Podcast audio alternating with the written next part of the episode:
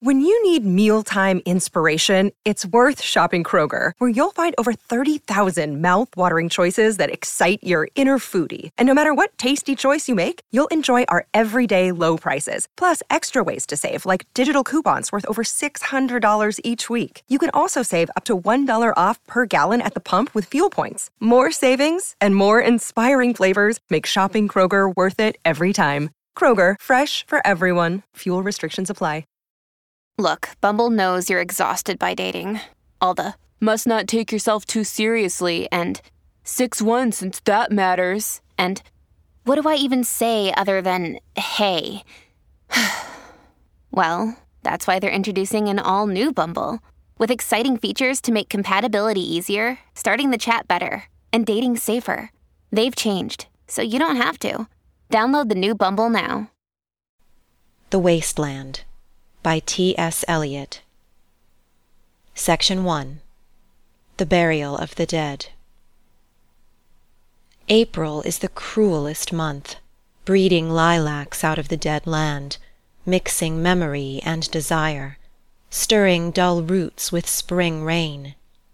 Winter kept us warm, covering earth in forgetful snow, feeding a little life with dried tubers. Summer surprised us coming over the Starnberger See with a shower of rain. We stopped in the colonnade, and went on in sunlight into the Hofgarten, and drank coffee, and talked for an hour. Bin gar keine Russin, stamm aus Litauen, echt Deutsch.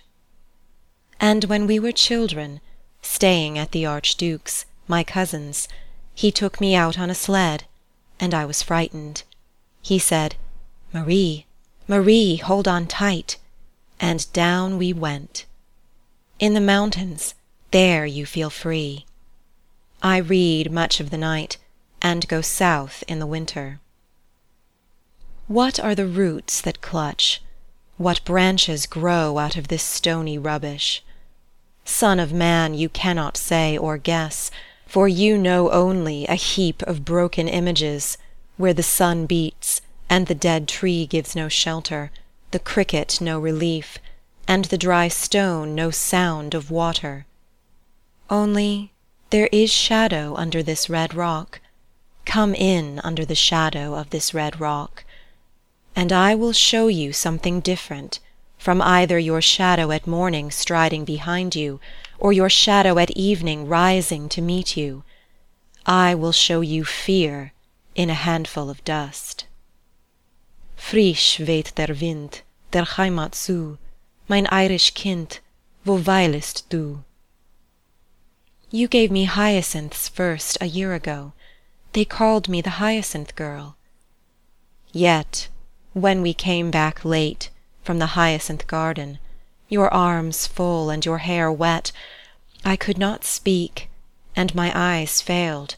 I was neither living nor dead, and I knew nothing looking into the heart of light, the silence. Oed' und Leer das Meer. Madame Sosostris, famous clairvoyant, had a bad cold; nevertheless is known to be the wisest woman in Europe, with a wicked pack of cards. Here, said she, is your card, the drowned Phoenician sailor. Those are pearls that were his eyes. Look. Here is Belladonna, the Lady of the Rocks, the Lady of Situations. Here is the man with three staves, and here the wheel. And here is the one-eyed merchant. And this card, which is blank, is something he carries on his back which I am forbidden to see. I do not find the hanged man. Fear death by water. I see crowds of people walking round in a ring. Thank you. If you see dear Mrs. Equitone, tell her I bring the horoscope myself. One must be so careful these days. Unreal city, under the brown fog of a winter dawn, a crowd flowed over London Bridge. So many! I had not thought death had undone so many. Sighs, short and infrequent, were exhaled and each man fixed his eyes before his feet. flowed up the hill and down King William Street, to where St. Mary Woolnoth kept the hours with a dead sound on the final stroke of nine. There I saw one I knew, and stopped him, crying, Stetson, you who were with me in the ships at Mylae. That corpse you planted last year in your garden, has it begun to sprout? Will it bloom this year? Or has the sudden frost disturbed its bed? Oh, keep the dog far hence that's friend to men, Or with his nails he'll dig it up again. You, hypocrite lecteur, mon semblable, mon frère.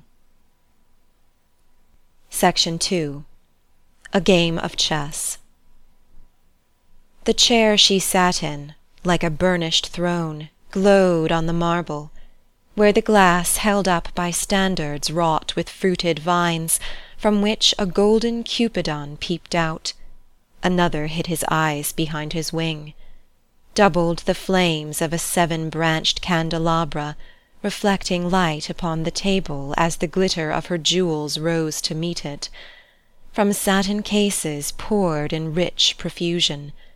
In vials of ivory and coloured glass Unstoppered, lurked her strange synthetic perfumes, Unguent, powdered or liquid, troubled, confused, And drowned the scents in odours.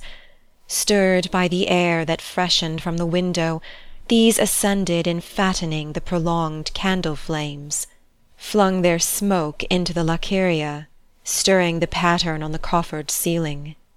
Huge sea-wood fed with copper burned green and orange, Framed by the coloured stone, in which sad light A carved dolphin swam. Above the antique mantel was displayed, As though a window gave upon the sylvan scene, The change of Philomel, by the barbarous king So rudely forced. Yet there the nightingale Filled all the desert with inviolable voice.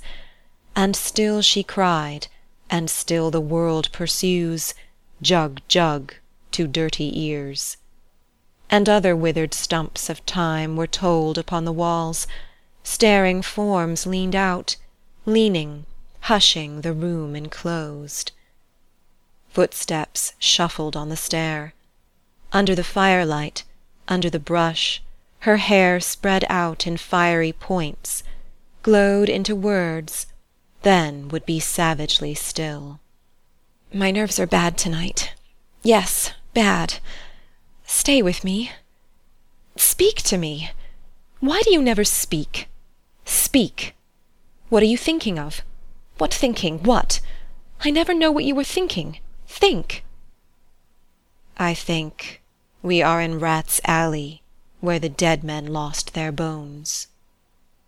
What is that noise? The wind under the door. What is that noise now? What is the wind doing? Nothing. Again, nothing. Do you know nothing? Do you see nothing? Do you remember nothing? I remember those are pearls that were his eyes. Are you alive or not? Is there nothing in your head?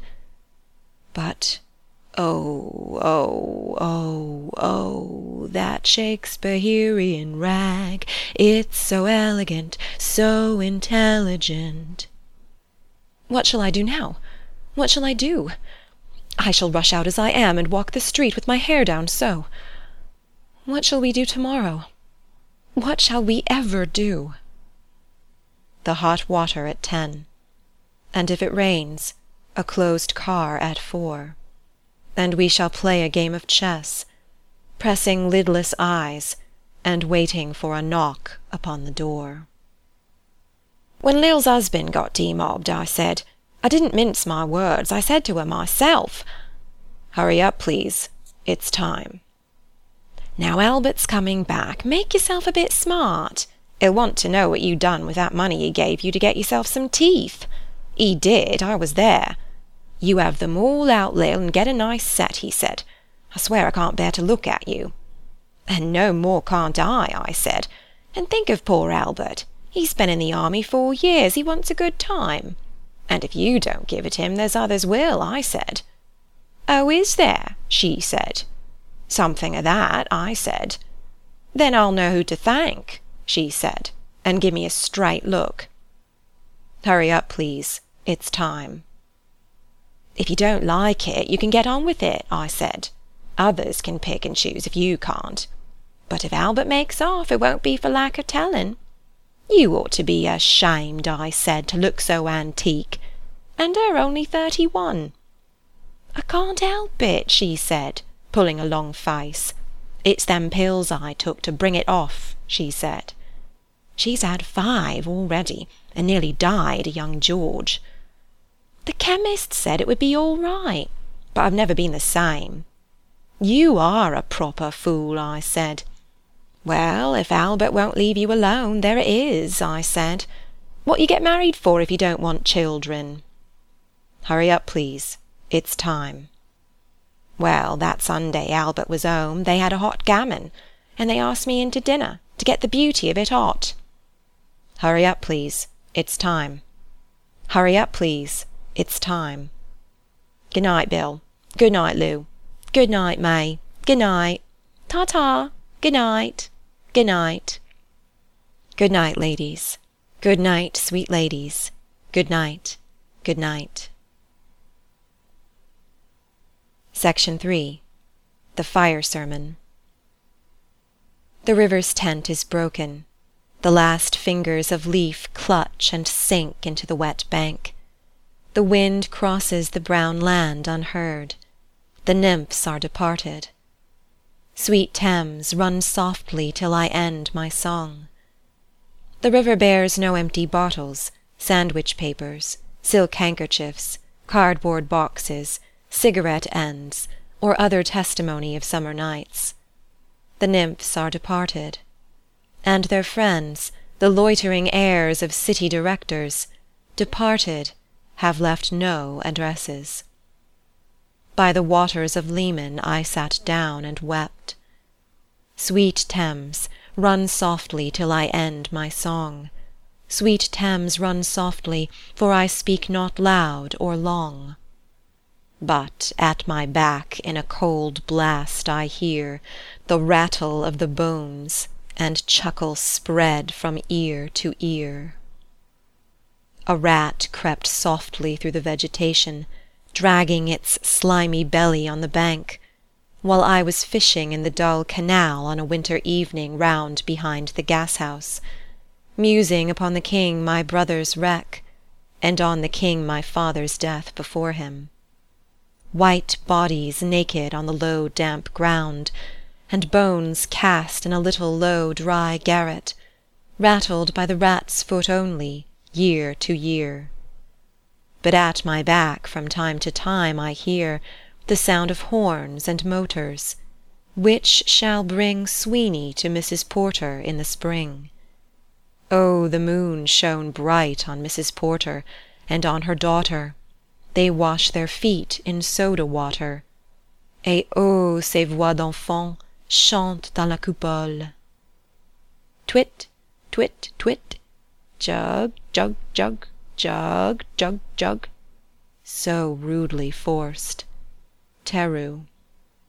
Unreal city, under the brown fog of a winter noon, Mr. Eugenides, the Smyrna merchant, unshaven, with a pocket full of currants, C.I.F. London, documents at sight, asked me in demotic French to luncheon at the Cannon Street Hotel, followed by a week end at the Metropole. At the violet hour, when the eyes and back turn upward from the desk, when the human engine waits like a taxi throbbing, waiting, I, Tiresias, though blind, throbbing between two lives, old man with wrinkled female breasts, can see at the violet hour, the evening hour that strives homeward, and brings the sailor home from sea, the typist home at tea-time, clears her breakfast, lights her stove, and lays out food in tins. Out of the window perilously spread Her drying combinations touched by the sun's last rays. On the divan are piled, at night her bed, stockings, slippers, camisoles, and stays. I, Tiresias, old man with wrinkled dugs, perceived the scene, and foretold the rest. I too awaited the expected guest. He, the young man carbuncular, arrives, a small house agent's clerk, with one bold stare, one of the low on whom assurance sits as a silk hat on a Bradford millionaire. The time is now propitious, as he guesses. The meal is ended. She is bored and tired, endeavours to engage her in caresses, which still are unreproved, if undesired. Flushed and decided, he assaults at once. Exploring hands encounter no defence. His vanity requires no response, and makes a welcome of indifference. And I, Tiresias, have forsuffered all, enacted on this same divan or bed, I who have sat by Thebes below the wall, and walked among the lowest of the dead. Bestows one final patronizing kiss, and gropes his way, finding the stairs unlit. She turns and looks a moment in the glass, hardly aware of her departed lover. Her brain allows one half-formed thought to pass. Well, now that's done, and I'm glad it's over. When lovely woman stoops to folly, and paces about her room again alone, she smooths her hair with automatic hand, and puts a record on the gramophone. This music crept by me upon the waters, and along the Strand, up Queen Victoria Street. O city, city, I can sometimes hear, beside a public bar in Lower Thames Street, the pleasant whining of a mandolin, and a clatter and a chatter from within, where fishmen lounge at noon where the walls of Magnus Martyr hold Inexplicable splendour of Ionian white and gold.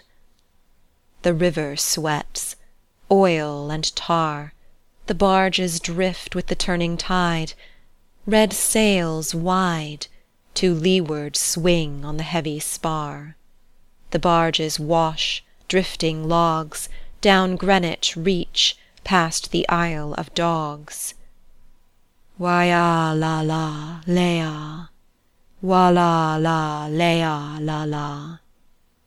Elizabeth and Leicester, beating oars, the stern was formed, a gilded shell, red and gold, the brisk swell Rippled both shores, south-west wind carried down stream, the peal of bells, white towers.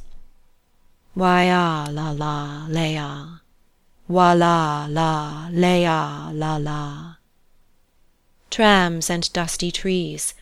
Highbury bore me, Richmond and Kew undid me. By Richmond I raised my knees, Supine on the floor of a narrow canoe.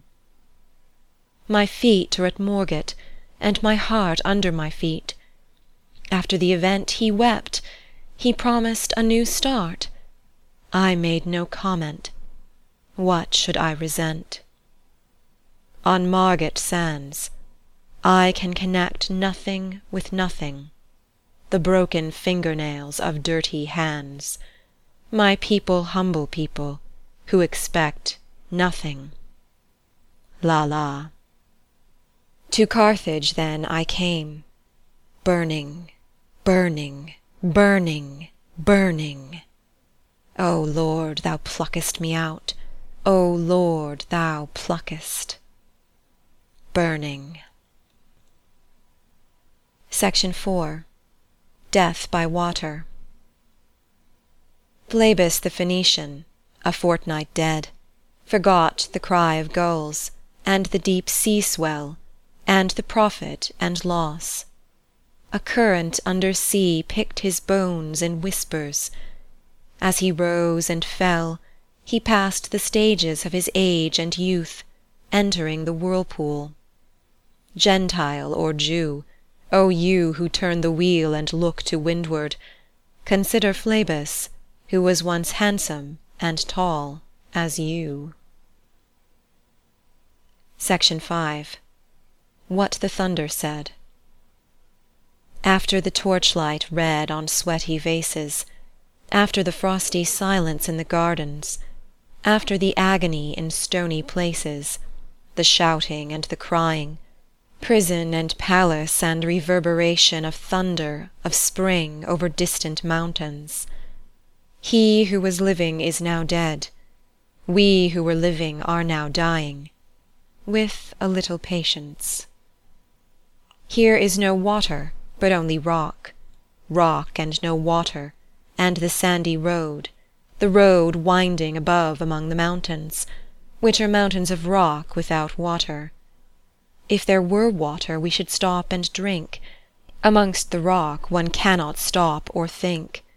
Sweat is dry and feet are in the sand. If there were only water amongst the rock, Dead mountain mouth of carious teeth that cannot spit, Here one can neither stand nor lie nor sit. There is not even silence in the mountains, But dry sterile thunder without rain. There is not even solitude in the mountains, But red sullen faces sneer and snarl From doors of mud cracked houses. If there were water and no rock, If there were rock and also water, And water, a spring, a pool among the rock, If there were the sound of water only, Not the cicada, and dry grass singing but sound of water over a rock, Where the hermit thrush sings in the pine trees, Drip drop, drip drop, drop, drop, drop. But there is no water. Who is the third who walks always beside you? When I count, there are only you and I together, But when I look ahead up the white road, There is always another one walking beside you, Gliding wrapped in a brown mantle, hooded, I do not know whether a man or a woman, But who is that on the other side of you? What is that sound high in the air, Murmur of maternal lamentation? Who are those hooded hordes swarming over endless plains, Stumbling in cracked earth, ringed by the flat horizon only? What is the city over the mountains? cracks and reforms and bursts in the violet air, falling towers, Jerusalem, Athens, Alexandria, Vienna, London. Unreal. A woman drew her long black hair out tight, And fiddled whisper music on those strings, And bats with baby faces in the violet light Whistled and beat their wings, and crawled head downward Down a blackened wall; and upside down in air Were towers, tolling reminiscent bells, that kept the hours, And voices singing out of empty cisterns and exhausted wells. In this decayed hole among the mountains, in the faint moonlight, The grass is singing over the tumbled graves, About the chapel. There is the empty chapel, only the wind's home. It has no windows, and the door swings; Dry bones can harm no one. Only a cock stood on the roof tree, Cocorico, cocorico, in a flash of lightning. Then a damp gust, bringing rain. Ganga was sunken, and the limp leaves waited for rain while the black clouds gathered far distant over Himavant. The jungle crouched, humped in silence. Then spoke the thunder. Da! Datta, what have we given? My friend, blood shaking my heart, the awful daring of a moment's surrender, which an age of prudence can never retract. By this and this only we have existed which is not to be found in our obituaries, or in memories draped by the beneficent spider, or under seals broken by the lean solicitor, in our empty rooms. Da. Dayadhvam. I have heard the key turn in the door once, and turn once only. We think of the key, each in his prison, thinking of the key, each confirms a prison only at nightfall, Ethereal rumours revive for a moment a broken Coriolanus. Da! Damyata! The boat responded gaily To the hand expert with sail and oar. The sea was calm; your heart would have responded Gaily, when invited, beating obedient To controlling hands. I sat upon the shore Fishing, with the arid plain behind me. Shall I at least set my lands in order? London Bridge is falling down, falling down, falling down. Poi s'ascose nel foco che gli affina, Quando fiam uti chelidon. O swallow, swallow, Le prince d'Aquitaine à la tour abolie. These fragments I have shored against my ruins. Why, then, I'll fit you, Hieronymo's mad again. Datta, Dayadhvam, Damyata. Shanti, Shanti, Shanti. End of the Wasteland by T. S. Eliot You might know about climate change, but do you know how it's changing life on our coasts? I'm Carlyle Calhoun, co host of Sea Change, the award nominated podcast from WWNO, New Orleans Public Radio, and PRX. Each episode, we dive deep into the environmental issues facing coastal communities, bringing you stories that go beyond the headlines, from species under threat to climate migration. Because we have a lot to save, and it's time to talk about a sea change. Listen to new episodes of Sea Change wherever you get your podcasts.